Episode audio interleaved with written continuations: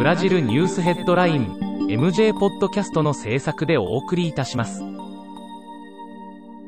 ブラジルニュースヘッドラインは、ブラジルの法事紙日経新聞の配信記事を音声で伝えるニュース番組です。ブラジルの社会、政治、経済に関する記事の見出しのみを抜粋してお伝えします。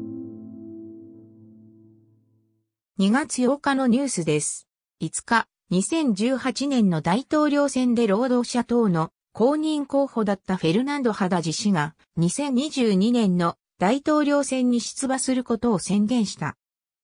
7日、新型コロナの感染者が952万人、死者は23万人に達した。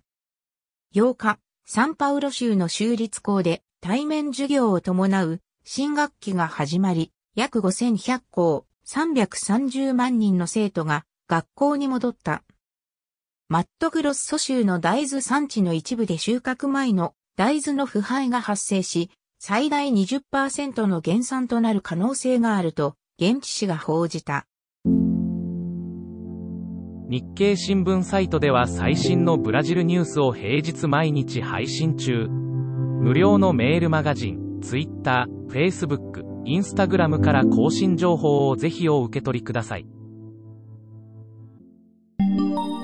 ブラジルニュースヘッドライン。